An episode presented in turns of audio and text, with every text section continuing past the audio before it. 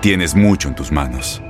Pero con solo mover un dedo puedes dar marcha atrás con Pro Trailer Backup Assist disponible. Presentamos la nueva Ford F150 2024. Ya sea que estés trabajando al máximo o divirtiéndote al máximo, esta camioneta te respalda porque está hecha para ser una parte indispensable de tu equipo. Fuerza así de inteligente solo puede ser F150. Construida con orgullo Ford. Fuerza Ford. Bienvenidos al podcast de Buenos Días América, la revista radial más completa para los hispanos. Política, salud, economía, tendencia y deporte son algunos de nuestros temas. Bienvenidos.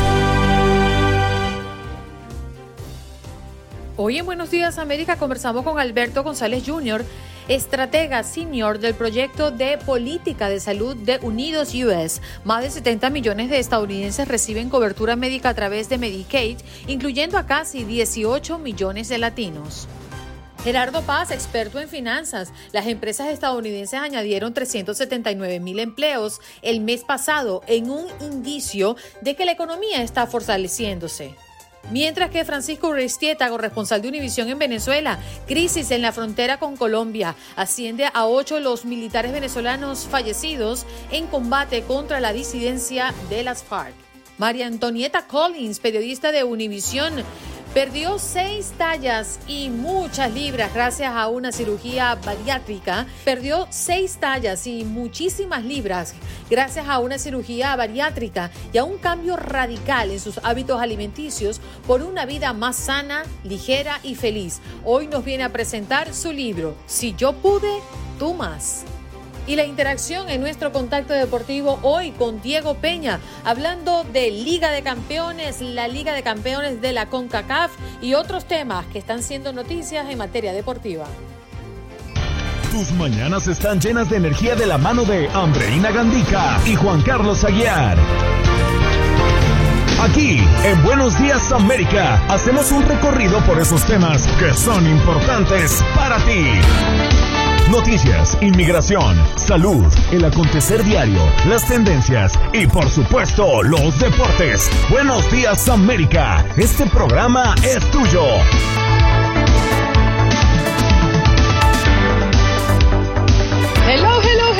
Días, América de costa a costa, 8 de la mañana hora del este, eso quiere decir que estamos entrando a nuestra tercera hora de programa, gracias por estar en sintonía, por estar conectado con nosotros a través de nuestras diferentes plataformas, más de 25 emisoras en todo el territorio nacional, pero también a través de aplicaciones que sirven para escuchar la radio completamente en vivo, aplicaciones como Voria o como TuneIn, que sirven pues para que usted ubique allí a tu DN Radio y escuchar Buenos Días América durante las cuatro horas de programa hasta las 10 de la mañana hora del este, pero también tiene usted la opción de vernos y escucharnos a través del Facebook.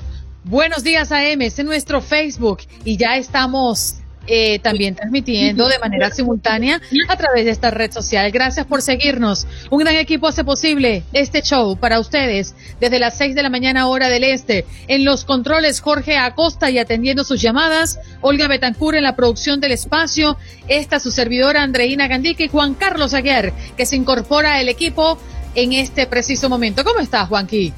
Mi querida Andreina Gandica, tenga usted muy buenos días, estoy muy bien, amanezco una vez más optimista, esperanzado, feliz. Muy buenos días a Olga, a nuestros compañeros allá en los controles y especialmente a todos ustedes quienes a esta hora están conectados a este su show matutino de TUDN Radio de la cadena Univisión. Esto es Buenos Días América. Bueno, más de 70 millones de estadounidenses reciben cobertura médica a través de Medicaid, incluyendo a casi 18 millones de latinos. Es por ello que tenemos en la línea telefónica a Alberto González Jr., estratega senior del proyecto de política de salud de Unidos US. Muy buenos días, Alberto. Gracias por estar con nosotros. Buenos días, gracias por invitarme. Bueno, para poner en contexto nuestro tema, ¿qué es el Medicaid y qué es el CHIP? Sí, bueno, Medicaid junto con CHIP son importantes programas para millones de personas y juegan un papel particularmente importante durante estos tiempos difíciles. Y Medicaid y CHIP son programas de seguro médico de bajo costo o gratuitos que pueden ayudarte a obtener la atención médica que tú y tu familia necesitan y evitar altos costos médicos.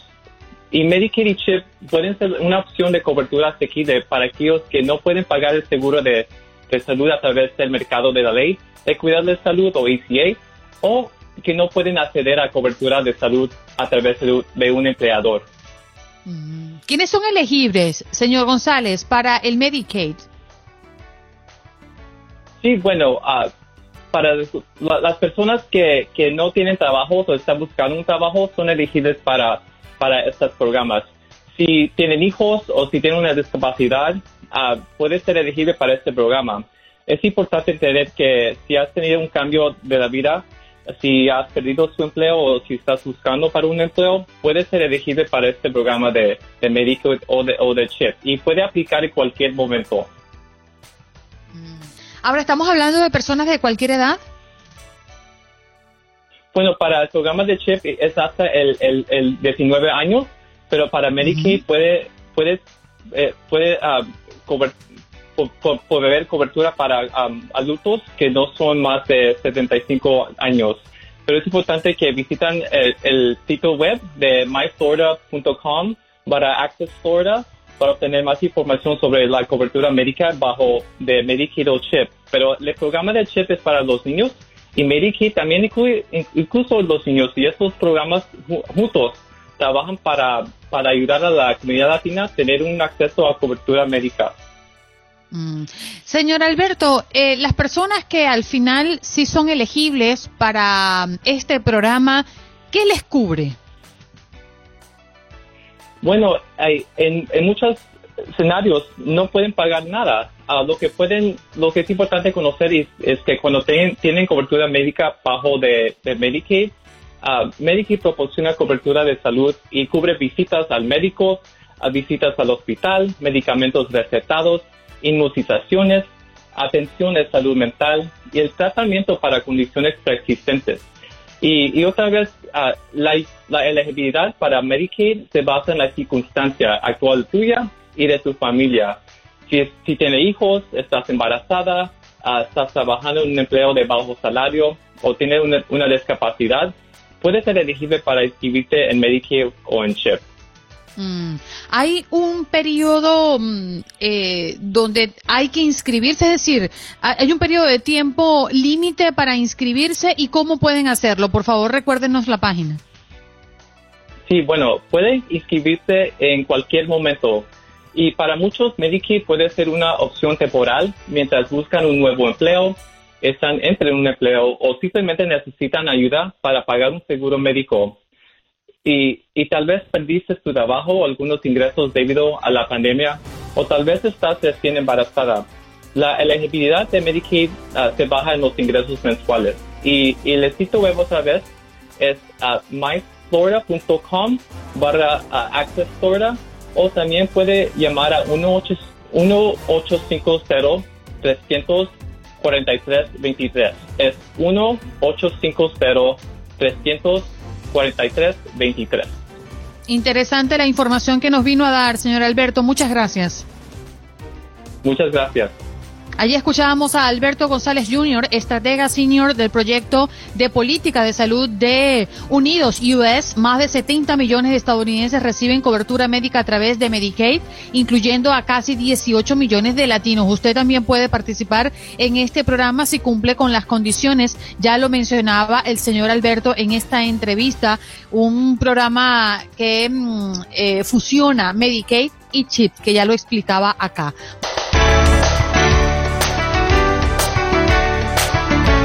Aunque las cifras de desempleo en este país siguen siendo altas, las empresas estadounidenses han añadido 379 mil empleos el mes pasado en un indicio de que la economía está fortaleciéndose. Y esa es la pregunta que le hago a Gerardo Paz, experto en finanzas. Eh, la economía se está fortaleciendo en este país. Muy buenos días, bienvenido nuevamente. ¿Qué tal? Buenos días, Andreina, Juan Carlos, buenos días, gusto volveros a ver. Gracias por la invitación. Eh, realmente sí ha habido cuatro factores muy importantes para este crecimiento. Obviamente, como se ha mencionado, este año no va a ser el crecimiento completo, pero sí hay un eh, aumento considerable. El principal factor es obviamente la caída de nuevos casos del COVID. también eh, el mayor eh, número de personas que ya se han vacunado y que han eh, tenido la, oportunidad de tener esta parte. La tercera, obviamente muy importante, es el dinero del estímulo que, se ha recibido en, todo, en toda parte de Estados Unidos. Y en algunos casos en particular, como en el caso en Texas, donde estamos nosotros, por cierto, mando saludos desde McAllen, esa restricción que se ha removido a través de, de esos estados y la libertad que da a los negocios abrir al 100% más o menos tener un comparativo, en enero estábamos hablando de 166 mil empleos nuevos y ahora estamos ya hablando de esos 379 mil que, mencionas. Entonces, todos estos eh, cuatro factores a lo que llevan es obviamente el aumento del gasto del consumidor. En ese sentido, pues, la gente ya tiene un poder adquisitivo y está manejando eh, eh, esta parte importante. ha habido la creación de nuevos empleos, ha habido la creación de nuevas industrias o la eh, explosión de, productos que, antes no teníamos, por ejemplo, compañías de tecnología. Antes, este, pues todo este sistema, pues, lo estamos viendo ahora, ya todas las juntas vienen en sistemas automatizados. Eh, la construcción también ha habido un, boom. Eh, mucha gente decidió ya sea remodelar, ya hacer diferentes tipos de, de remodelaciones en casa pero también como la Reserva ha puesto intereses prácticamente al 0%, esto ha ayudado a que los intereses en préstamos hipotecarios los puedas tener al menos a un 2%, 2.75%, entonces la gente está construyendo. También todo lo que es eh, servicio al cliente, eh, esto no lo veíamos antes, eh, la gente está prefiriendo hablar por teléfono o hacerlo en línea a ir directamente a la oficina, entonces estas áreas de servicio al cliente han, crecido y obviamente también la manufactura. Eh, hemos visto todas estas partes este, importantes. Gerardo, yo quisiera centrarme un poco en el tema de la vacunación en Estados Unidos porque el pasado fin de semana se rompió el récord que teníamos y más de 4 millones de personas fueron vacunadas en un solo día. Algo que realmente pareciera estar cambiando la dinámica en el país porque atado a esto viene el positivismo de la gente sienten que se está logrando algo y esto lleva al empresario a pensar que ya es hora de retomar. ¿Qué tanto esa vacuna logra cambiar la mentalidad de las personas para entender que el país tiene que volver a tomar su engranaje normal y seguir hacia adelante? Yo creo que ya vimos en este año y el año pasado que una pandemia te puede acabar. Hemos visto negocios que cerraron permanentemente e inclusive hay posiciones y de trabajos que ya no van a volverse a, retomar. Eh, creo que el liderazgo que tenemos en el gobierno y la cabeza es lo que nos va a impulsar justamente a esta motivación. Tenemos un líder que nos está inculcando el, vacunarse, tenemos líderes que están uh, protegiendo y aparte están proveyendo de todas estas vacunas. Entonces, esto nos hace eh, dar un poco de tranquilidad, una paz mental que, que nos da la vacuna. Eh, este, el, en, lo personal, eh, siempre comento que hay virus, por ejemplo, como la polio, que está totalmente erradicada y es gracias a la vacuna. Entonces, ¿por qué no creer o pensar que una vacuna nos va a ayudar justamente a este, esta solución? Eh, habrá casos, son esporádicos, de, gente que este, con la vacuna ha caído en, en, COVID, pero realmente no es un número que realmente represente el riesgo.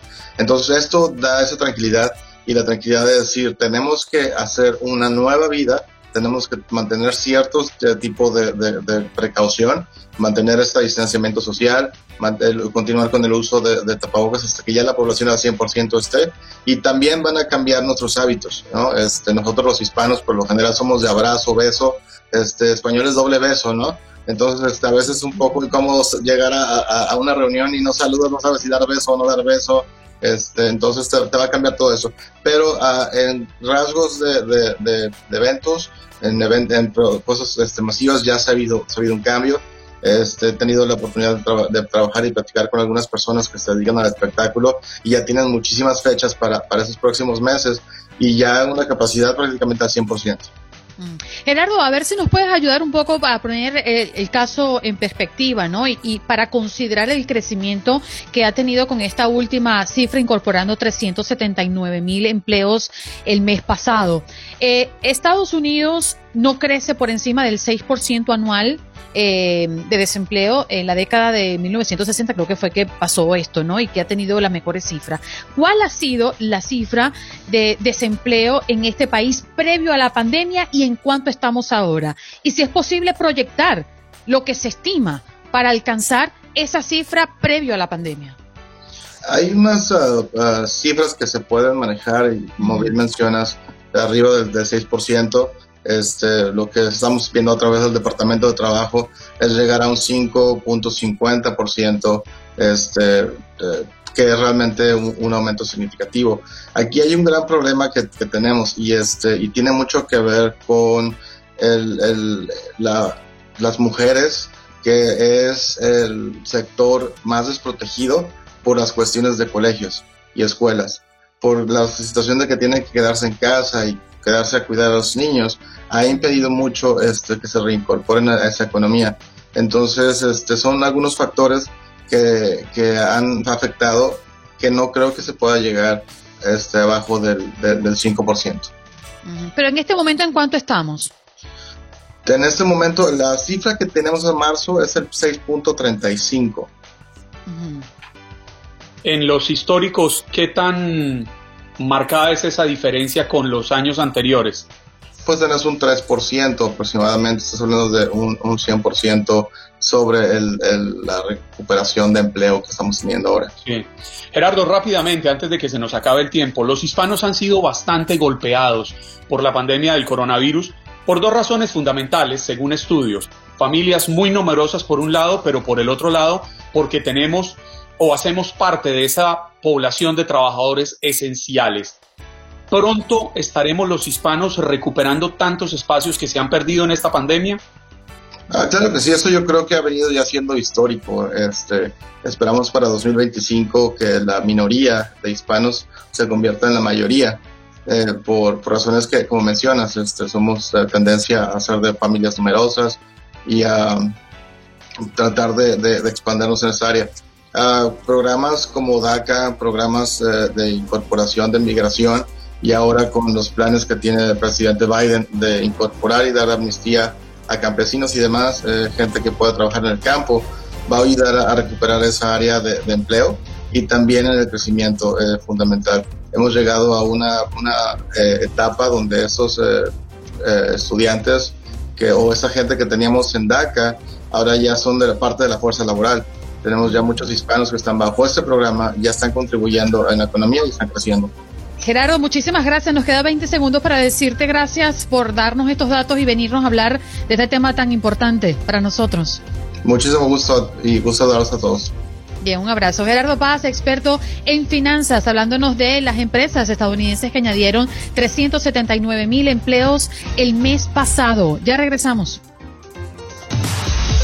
Como dicen los grandes, la liga se gana partido a partido. Partido a partido. En Buenos Días América, Contacto Deportivo.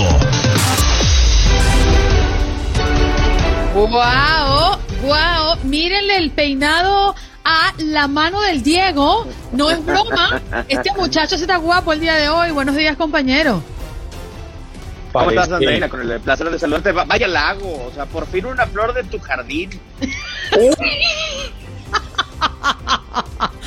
Ay, Diego, Diego, no te maltrato, no digas eso. Diego, y si le contara. Aquí viene Raúl Peinberg y de él habla de mi consentido. El consentido de, del programa. De Raulillo, de Raulito, eso le dice de todo viene Fernando Espuelas y es mi amigo Fernando Espuelas y esos son flores y flores y flores. Mire, ¿cómo, cómo habrá sido la impresión de Diego que se quedó congelado? Oye, ¿verdad que sí? Se quedó, quedó congelado de verdad. Se quedó, se quedó congelado, Diego. Eh, se, me quedé congelado por algún momento. Fue, demasiado, fue demasiada información. Fue demasiada claro. la emoción. Diego, ya tú sabes cómo es Juan Carlos, que le gusta meterme en problemas, así que no creas el 100% de lo que él dice lo malo no. que no alcancé a escuchar lo que me dijo. No te preocupes, nada. Me, menos bueno mal, Diego, porque le rompería el corazón. Menos mal. Mira, Dieguito, estás congelado. ¿Por qué me eh, lo dices antes? Eh, ¿Cómo? ¿Por qué me lo dice antes? O sea, ya me desmotivo. Ya, ya estoy achicopalado. No, no, no, no, Diego, porque usted es un hombre joven que sabe reponerse a los golpes que da la vida. De eso estoy seguro. Sí, hay una manera de resolverlo, ¿eh? ¿No nos pueden poner el himno, por favor, de la Champions League? Por favor. Venga, Jorge. Vámonos con la Champions. Uy. Ahí va ella. Venga. Láncese, Gandhi. Una, dos. ¡La Champions! Mira que ayer espantera, espanté a Paula Lama, pobrecita. Ella no Oiga, sabía lo que le Pero esperaba. le soy sincero, Andreina. Dígame. Si yo hubiera sabido que Diego le iba a hacer la segunda voz, yo no acolito esto. no sé en qué momento el gran Diego dijo, yo también sé cantar la Champions. Ay, Dios mío, querido. Tenemos Es ese reto. ¿no? Bueno, hablen ustedes de deportes, por favor. Bueno, Dieguito, vamos a hablar de Champions, sí señor. Regresa la acción de este torneo que a mí me encanta y que nos enamora y que además somos la casa de la UEFA y lo tendremos aquí con transmisión de los mejores comentaristas y mm, narradores. Igual como tú, cariño. Eh, dime cuál es ese plato fuerte. ¿Los madrileños o los madridistas todos en conjunto andan adorando a su equipo? Ay, ay, ay, espero que no le den chango su banana. Eh, y vamos a ver, Andreina, porque hace par de minutos acaba de confirmar una noticia muy grave para el Real Madrid. Ay. Está fuera del partido Rafael Barán. El zaguero francés ha dado Mm. positivo a COVID-19 desafortunadamente. Va a jugar sin sus dos defensas centrales titulares del Real Madrid porque Sergio Ramos está lesionado.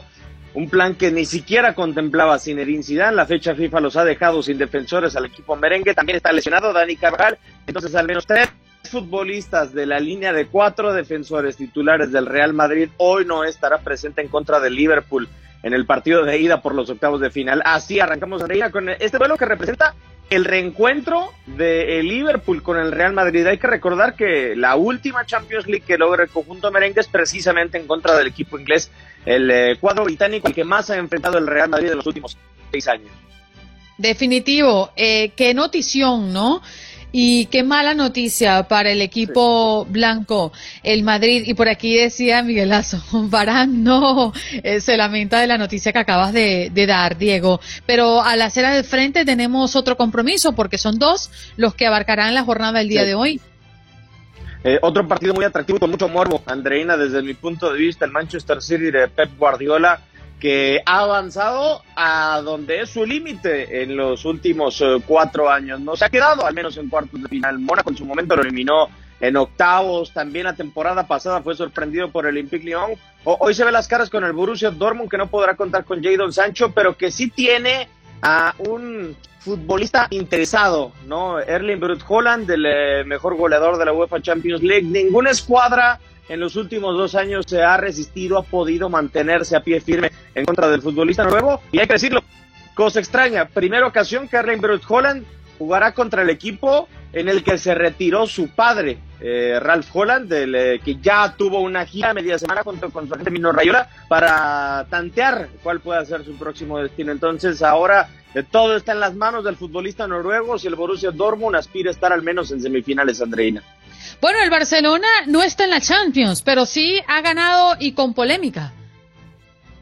y bastante, Andreina, un eh, penal que no se le marcó al conjunto del Valladolid, una tarjeta roja que eh, definió el rumbo del encuentro por ahí al minuto 79 y un gol de último minuto de Usman eh, Dembélé. El Barcelona sí ha ganado 1 por 0 a penitas al Real Valladolid, pero ha, dado un paso importante. El primero, eh, ha recortado a un punto la diferencia con el líder dentro de la Liga de España.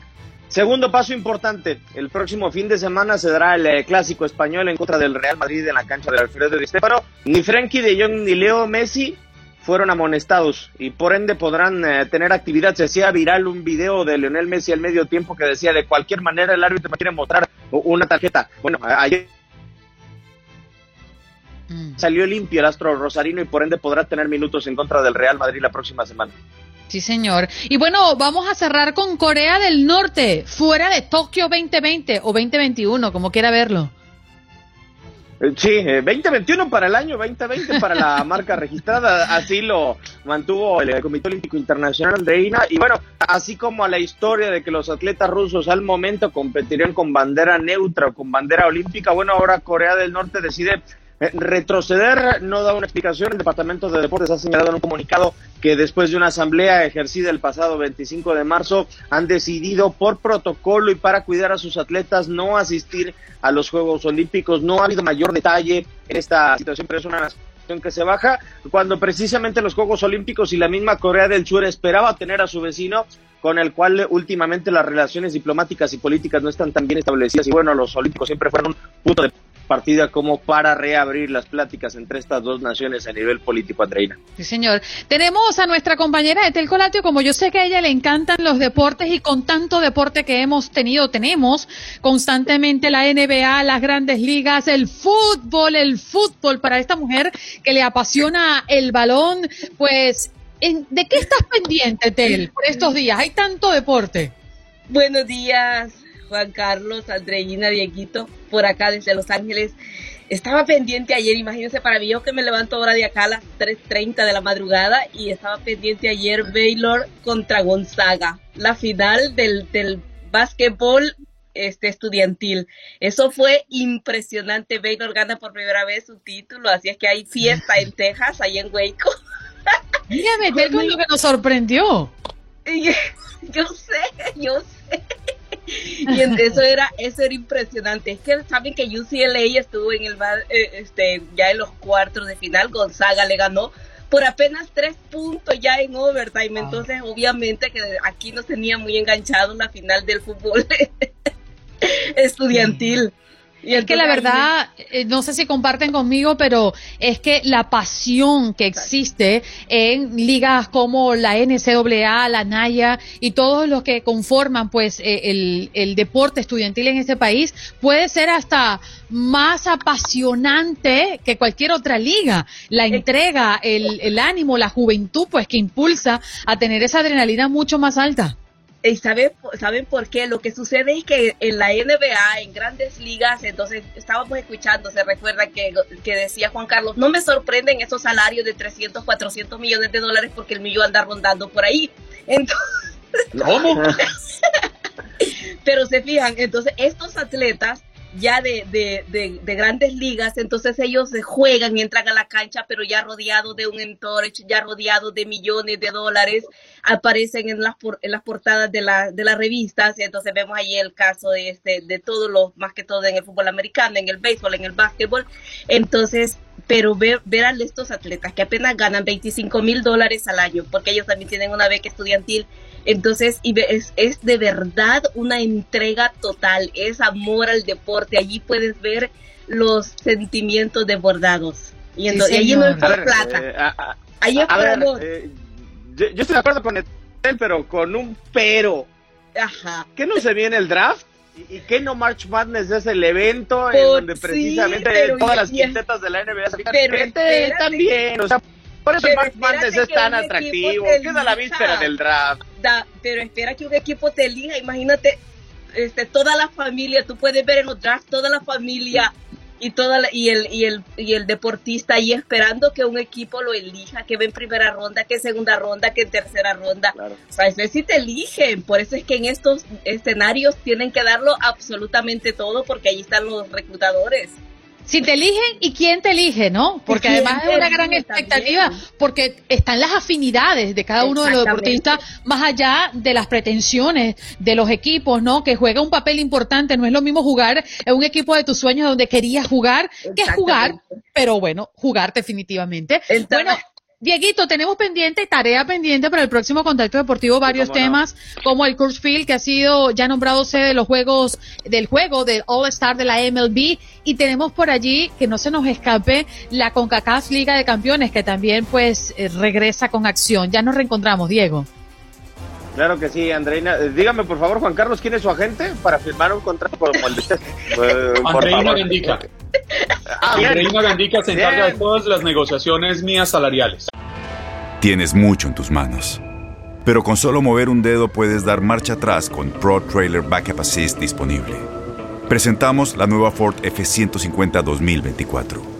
Ya sea que estés trabajando al máximo o divirtiéndote al máximo, esta camioneta te respalda porque está hecha para ser una parte indispensable de tu equipo. Fuerza así de inteligente solo puede ser F150. Construida con orgullo Ford. Fuerza Ford. En Buenos Días América. Buenos Días América. Tu opinión importa. Nuestras redes sociales. Facebook. Buenos Días AM. Tu opinión importa. Instagram. Buenos Días América AM. Buenos Días América AM. Tu opinión importa. Día 76 de Joe Biden en la presidencia. ¿Cómo va su agenda? El presidente dio este lunes la bienvenida a inmigrantes que han obtenido la ciudadanía estadounidense y les agradeció por creer que este país es merecedor de sus aspiraciones. Dijo, cada inmigrante viene a Estados Unidos desde circunstancias diferentes y por diferentes razones. Es lo que añadió el presidente en un mensaje difundido en video, pero todos tienen algo en común el valor, es lo que ha dicho el presidente Biden. Por otra parte, pues el presidente aseguró que su propuesta de aumentar los impuestos a los grandes o las grandes corporaciones del país no afectará a la economía estadounidense, mientras que el presidente además eh, sorprende con una propuesta de renta empresarial. Es parte de su agenda. Día 76 de Joe Biden en la presidencia. ¿Cómo va su agenda?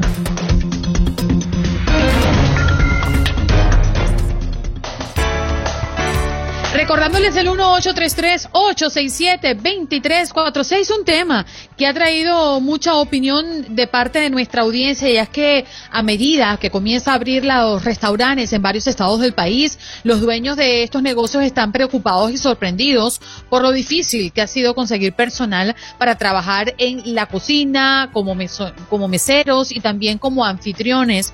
¿Por qué cree usted que este fenómeno se está dando cuando tenemos una economía donde el desempleo sigue siendo alto ¿Qué cree usted que está pasando? Llámenos al 1-833-867-2346. Ese es nuestro punto de contacto, nuestra línea telefónica. Y qué placer enlazar a esta hora, cuando son las 8 y 42 minutos de la mañana, hora del este, con un gran amigo. Siempre nos conectamos a través de la línea telefónica, pero ahora sí lo tenemos en nuestro Facebook Live, compartiendo con toda nuestra audiencia. Él es Francisco Urestieta, corresponsal de Univisión en Venezuela. ¿Cómo estás, Francisco? Buenos días. Hola, Andreina, muy buenos días. Qué gusto verlos finalmente a través del video. Saludos, Juan, ¿qué tal? Se le ve muy bien por allá. ¿Cómo está todo? Hola, Fran, qué gusto saludarlo. Usted sabe que es un amigo al que llevo en el alma y un placer tenerlo aquí en este su programa. Muchas gracias. Aquí estamos, pues, para dar algunas explicaciones de lo que está ocurriendo en este sufrido país. Sí, señor. Crisis en la frontera con Colombia. Pues es que está ascendiendo la cifra y ahora son ocho los militares venezolanos que han fallecido en combate contra la disidencia de las FARC. ¿Qué es lo que está pasando? ¿Por qué se están generando estas cifras, Francisco? Sí, así es, Andreina. Pues bueno, como sabemos, desde hace dos semanas las Fuerzas Armadas del régimen de Nicolás Maduro vienen desplegando una intensa inmensa y una gran movilización militar, un gran despliegue, una campaña militar que está emprendiendo contra grupos disidentes de la FARC eh, que se han asentado en la frontera venezolana, colombo-venezolana, eh, en el sur del país, concretamente en el estado Apure, eh, que eso es colindante con Colombia. allí pues se, sabe que de hace años pues ha habido una fuerte presencia guerrillera que ha tolerado el gobierno venezolano durante los años que tiene el chavismo en el poder eh, pero ha habido una especie de, fractura eh, a raíz de los acuerdos de paz que firmó eh, el grupo de la FARC con el gobierno colombiano. Hay grupos disidentes de la FARC que no, aceptaron estos acuerdos de paz. Uno de ellos, que es comandado por el guerrillero Gentil Duarte, pues logró, pues, digamos que reorganizar las fuerzas de la FARC que no aceptaron estos acuerdos de paz y se han asentado en esa zona fronteriza que ahora está combatiendo el gobierno venezolano. Eh, analistas con los que he hablado dicen que Maduro tiene son acuerdos con otro grupo disidente de la FARC que encabeza Iván Márquez y Jesús Santrich, que fueron los que, digamos, este, estuvieron en, los acuerdos de La Habana, en las negociaciones en La Habana, y ha sido el grupo que durante años, desde, que Chávez estaba en el poder, ha estado favoreciendo de, una u otra manera como grupo beligerante, ¿no? Dentro del conflicto colombiano. Ahora se ha fracturado toda esta situación, ahora vemos eh, que las Fuerzas Armadas venezolanas están, están enfrentando con estos grupos guerrilleros, eh, con este grupo disidente con la cual eh, rechaza, y esta campaña militar pues ha tenido consecuencias pues se tratan de grupos que son que no son de guerra convencional, pero hacen ataques de tipo guerrilla, valga el término, y que ha sorprendido en algunos casos a las Fuerzas Armadas venezolanas por ejemplo, con la explosión de minas antipersonal en los vehículos que utiliza la Fuerza Armada. Allí murieron dos oficiales. También un ataque directo que hubo por parte de la guerrilla con cohetes RPG de origen ruso impactando unas unidades blindadas. Y el último incidente que ocurrió fue la explosión de una granada de mortero estaba utilizando las Fuerzas Armadas venezolanas para bombardear posiciones de la guerrilla dentro del territorio venezolano y aparentemente una de estas granadas estalló dentro del tubo de lanzamiento matando al comandante de la unidad, al asistente, que era un capitán, y hiriendo por lo menos a 10 soldados. Andreina, Juan. Francisco, se podría pensar que esta es una guerra que se está librando a tres bandas. Como usted bien lo plantea, tenemos al ejército venezolano en una, en una punta, tenemos a las disidencias de las FARC lideradas por Gentil Duarte en la otra, tenemos a las disidencias de las FARC lideradas por Iván Márquez en la otra. Pero en este triángulo, en la mitad, queda atrapada la población civil. Más de 5.000 personas han tenido que desplazarse de territorio venezolano, no solo, no, ya, dejando a un lado la crisis económica y la crisis por el coronavirus, desplazarse por miedo ante la muerte y que están llegando a territorio eh, colombiano en busca de refugio. Y en medio de esto, el ministro de Defensa, Vladimir Padrino, asegurando que todo es culpa del gobierno. Pero lo cierto es que esta zona es una zona que pareciera abandonada por los gobiernos de Caracas y por los gobiernos de Bogotá históricamente. Sí, realmente el control de esa zona ha sido siempre en manos de grupos irregulares, por llamarlo de alguna manera, porque también está la presencia del narcotráfico eh, en esa región, eh, que es la que opera, pues digamos, el dinero grande, ¿no? De la que viven los grupos guerrilleros, ¿no? Y más ahora que no es un tema de conflicto ideológico, sino financiero y económico, un modo de vida del cual vivió la guerrilla durante muchos años, que ha sido el financiamiento a través de, los impuestos que, cobraba, que cobran a los grupos narcotraficantes de la región para exportar la droga pues, a distintos destinos donde ellos las dirigen. Pues. Este, aparentemente se habla de un conflicto de control ¿no? de las, estas rutas de operación entre este territorio vacío de autoridad entre Venezuela y Colombia, donde pues eh, los grupos irregulares son los que organizan pues la vida allí y eh, esta falta de unidad entre ellos pues ha generado estos conflictos en la cual ahora se está involucrando el gobierno del régimen de Nicolás Maduro. Francisco, em, eh, tuvieron detenidos unos periodistas, de hecho, hace un par de días, o creo que fue producto de una actividad que suponían hacer hace unos días atrás. Y estaba escuchando el testimonio de uno de ellos y decían, claro, nosotros teníamos miedo porque no nos daban garantía de ningún tipo a la hora de ir, ¿no? A la zona y de hecho los metieron en una celda sin razón alguna. Eh, por eso te pregunto, eh, tú que estás en Venezuela y que sirves eh, eh, con, tu, con tu ejercicio de periodista a mm, medios internacionales como este, ¿has sentido miedo? ¿Cómo labora un periodista en Venezuela, no? Para informar no solamente a los que están adentro, sino a los que están fuera del país. Sí, Andreina, es muy complicado, ¿no? Yo, en, lo particular, en mi, ejercicio personal, he, pasado por varios episodios eh, bastante complicados y difíciles de manejar eh, con el régimen de, Nicolás Maduro. Eh, concretamente, en este caso, pues es imposible acceder a las zonas, a una zona de combate, de guerra, que están sumamente controladas por las fuerzas de seguridad en ese momento. los colegas que estuvieron allá, pues ellos dicen que entraron por el lado de Colombia, ¿no? Parece que cruzaron el territorio colombiano por otro lugar y fueron a Arauquita, que está frente a la Victoria, que es la población venezolana donde vienen ocurriendo todos estos combates y desde Colombia cruzaron hacia Venezuela. Inmediatamente fueron detectados por las fuerzas de seguridad venezolanas en el, propio pueblo de la Victoria y fueron detenidos allí. Eh, desaparecidos 24 horas, pues realmente fue una retención eh, sin poderse comunicar, eh, les quitaron los celulares, les quitaron los equipos, eh, en fin, hubo un tratamiento casi coercitivo pues, sobre, de hostilidad, ¿no? sobre este, este par de periodistas que estaban en contacto con una fundación que estaban intentando hacer la cobertura pues, de lo que estaba ocurriendo o de lo que ocurre en los combates en las cercanías del pueblo de la Victoria. Una situación bastante difícil, nos ha tocado vivir también a nosotros. tuvimos una detención similar en el río Limón, eso es en Estado Zulia, también otra región fronteriza con Colombia. Eh, cruzando ese río, pues también nos detuvo la Guardia Nacional y tuvimos más de siete horas detenidos en la total incertidumbre. Lo desagradable de, la situación es el estado de vulnerabilidad en que te encuentras, ¿no? Porque estás a merced de ellos, estás sin ninguna ley que te proteja, sin nadie que, que vea por ti y simplemente dependes de la subjetividad del funcionario de turno si vas preso más horas eh, eh, o, no, pues, o te liberan. En mi caso, pues, algunos contactos que tuvimos, hicimos con altos funcionarios de la, Fuerza Armada, eh, logramos que nos liberaran sin mucho ruido, ¿no? es la mejor forma de manejar estos casos. Sí, Fran, hay un fenómeno que se ha dado aquí en, que, que, se ha dado aquí, no, perdón, que se dio en Colombia durante mucho tiempo y era el de los falsos positivos, que no son más que asesinatos por parte de agentes del Estado de personas civiles inocentes a quienes luego visten como fuerzas irregulares, como guerrilleros. Están denunciando en Venezuela que esto estaría pasando con venezolanos que estarían siendo utilizados eh, luego de ser asesinados como integrantes de, de, las fuerzas irregulares colombianas de estos grupos disidentes de la guerrilla de las FARC. ¿Hay alguna percepción entre ustedes los periodistas de qué tan cierto esto podría ser? Mira, Juan, hay un caso, ¿no? Eh, el ministro de la Defensa dio un balance, digamos, de las operaciones que vienen dando, y entre los números que destacó dice que hay nueve bajas guerrilleras, ¿no? Cuando uno mira los números sobre el papel, eh, te das cuenta que de esos nueve, al menos cinco, eran todos de una misma familia.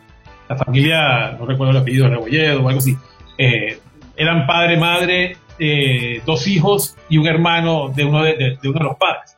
Eh, cuesta creer que una familia completa esté dedicada a actividades guerrilleras, eh, sobre todo la manera como fueron presentados, ¿no? cuentan los familiares que sobrevivieron, porque no estaban en el momento de la detención, que, ellos, los detuvieron en el pueblo de la Victoria, en uno de los barrios cercanos a, a esa población, y fueron trasladados, aparecieron en una zona de combate. Eh, algunos de ellos con algunas vestimentas eh, guerrilleras, ¿no? Pero que parecían sobrepuestas, ¿no? Y amarradas con cordones eh, y con el armamento supuestamente que, con, el que cargaban justamente al lado de la mano, igual que la granada. Eh, uno de ellos era una mujer, era la ama de casa de ese hogar. daba como lástima, daba dolor verla tirada en el piso con ropa indumentaria de casa, con una granada en la mano. Realmente no como una especie de montaje bastante, que llamaban bastante la atención, ¿no? Por, no calificarlo de absurdo, ¿no? De, esta situación. Y eso da pie, que, es extraño, pues que una familia completa esté dedicada a actividades guerrilleras. Los hijos tenían 17 años, uno de los abatidos, el otro tenía 20 años. Eh, y es doloroso, pues, ver, ver esa situación eh, y toda la condena que ha hecho el gobierno con esto y sin posibilidades de que esta familia pueda, pues, siquiera limpiar su nombre, ¿no?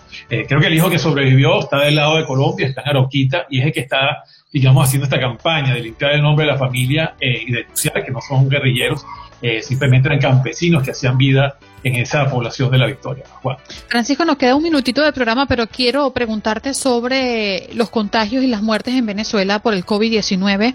Eh, he escuchado más que en cualquier otro momento de, durante este año de pandemia, eh, las personas están muriendo en Venezuela y no se está registrando, al menos de manera oficial, las cifras reales. Eh, ¿Tú qué has percibido durante los últimos meses? Bueno, Andreina, ha habido un incremento bastante grande ¿no? y rápido de los contagios en el país, sobre todo en las últimas semanas, al punto que el gobierno en sus estadísticas oficiales ha reconocido esta situación. Eh, según ellos, hubo unos 1.600 contagios eh, en, en último, las últimas 24 horas. Eh, esto habla de una situación de que la pandemia está creciendo, se está multiplicando y parece estar fuera de control. algunos expertos dicen que estamos en el peor escenario pues el gobierno no ha tomado reales medidas ¿no? de, control de esta epidemia. Por ejemplo, esta, esta, este plan que aplicó él de 7 por 7, una semana así de, de trabajo con una semana de cuarentena. Es un esquema que no funciona bien en el país, aparentemente no ha dado los suficientes eh, buenos resultados. Y esta alta movilidad que ha habido en diciembre, en carnavales, pues se está viendo reflejada en estos días, en esta alta mortandad. ¿no? Francisco, eh, gracias por estar con nosotros. No te vayas, quédate con nosotros acá en el Facebook Live si puedes unos minutitos. Nos vamos con una de nuestras queridas, sí señor. Ella es María Antonieta Collins. No viene a decir si yo pude, tú más. Muy buenos días, ¿cómo estás vecina? Hola niños, muy buenos días aquí desde su casa. Sí, si yo pude, ustedes pueden mucho más, cualquiera puede más. bueno, María Antonieta, y es que además es un libro que no lo he leído, pero sí tengo la certeza de que va a ser sumamente inspirador porque te hemos escuchado y no solamente hemos escuchado de ti tu historia y cómo perdiste tallas y muchísimas libras gracias a una cirugía bariátrica y un cambio eh, físico, sino que te vemos todos los días montada en una caminadora, te vas de viaje por trabajo y te vemos caminando, no paras, mujer. Y eso es lo que prácticamente nos trae y nos resumes en un libro que hoy nos presentas. Sí, Juan Carlos, eh, Andreina, eh, pues a ver, Juan Carlos sabe porque durante los tres años y piquito que duró Crónicas, pues era parte de, de, mi, de mi forma de, de vivir. La operación es solo una herramienta, pero el estómago es un músculo que se distiende. Y me dicen, ay, bueno, ella bajó porque tenía la operación. No, yo bajé porque cambié mi vida, porque vencí al miedo, miedo a tener miedo nada más.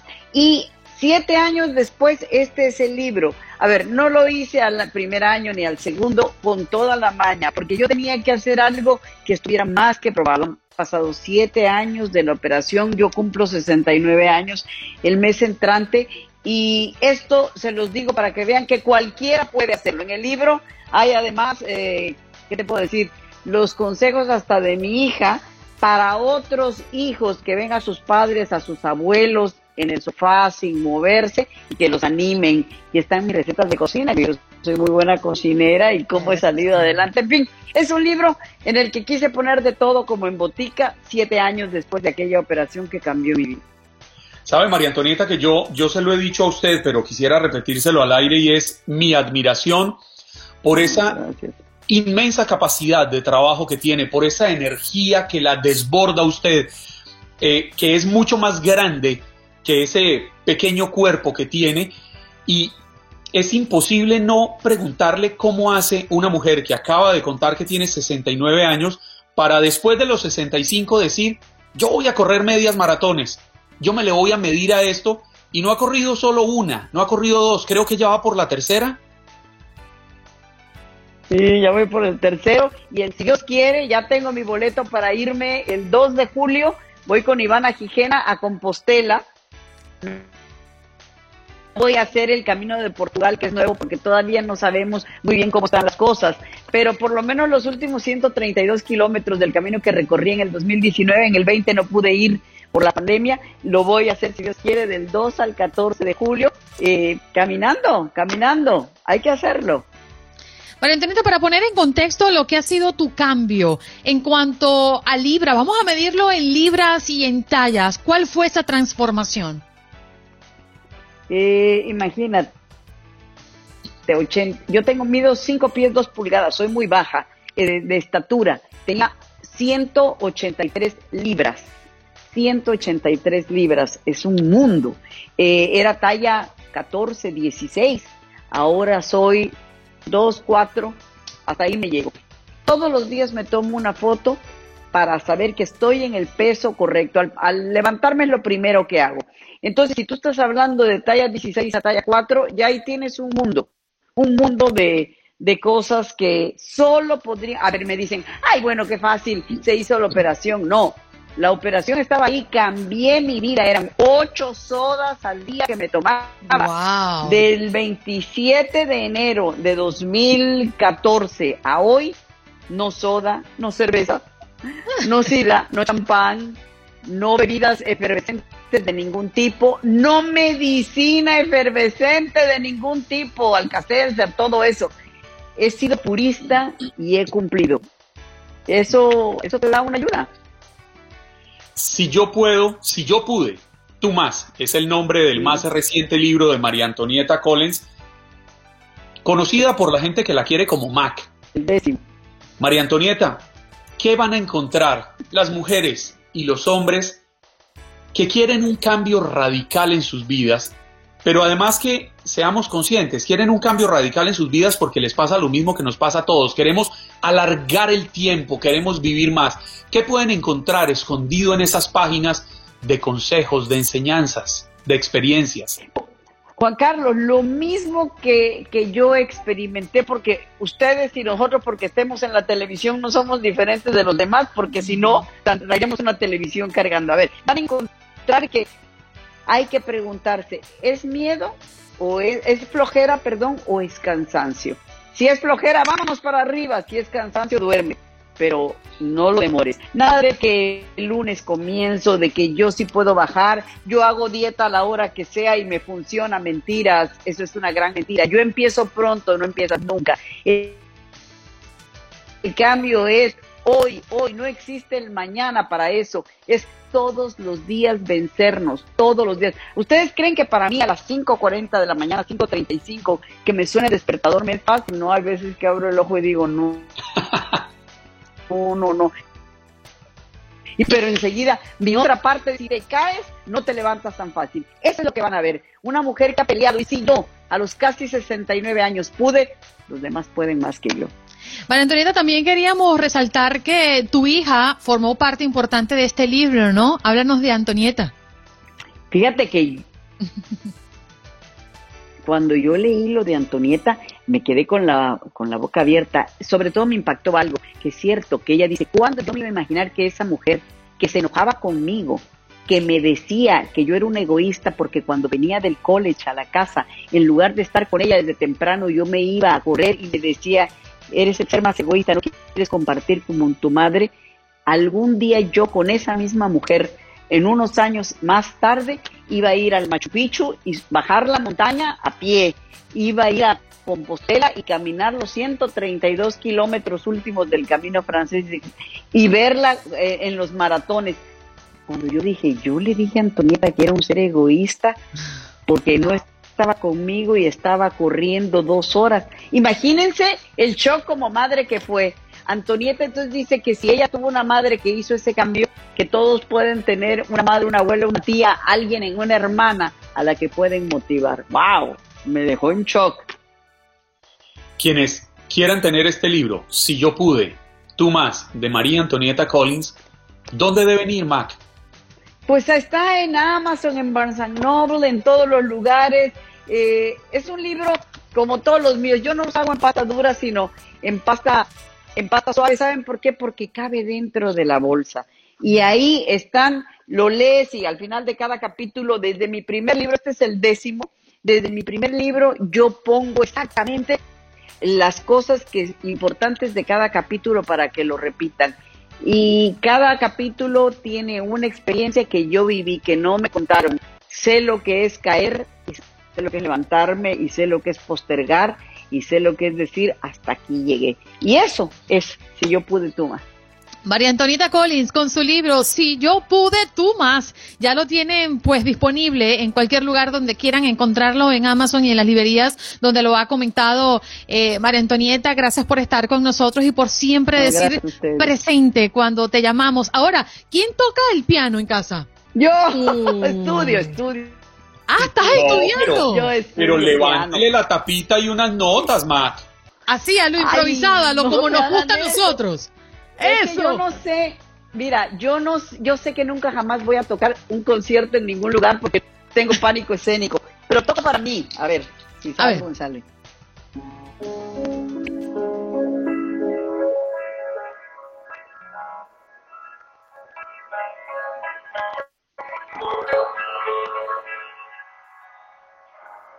Ahí está, Luis, me ¡Ah, qué belleza, María Antonieta! Cuando me doy cuenta que estoy tocando para alguien, me da pena, me da miedo. Es para mí. no, aquí no estás tocando para nadie, para miles de personas que te están escuchando, nada más. Un abrazo, María Antonieta, qué lindo, qué maravilla. Sí, qué maravilla, mira. Gracias por acompañarnos en nuestro podcast. Buenos días América. Y recuerda que también puedes seguirnos en nuestras redes sociales. Buenos días AM en Facebook y en Instagram. Arroba Buenos días América. AM. Nos escuchamos en la próxima.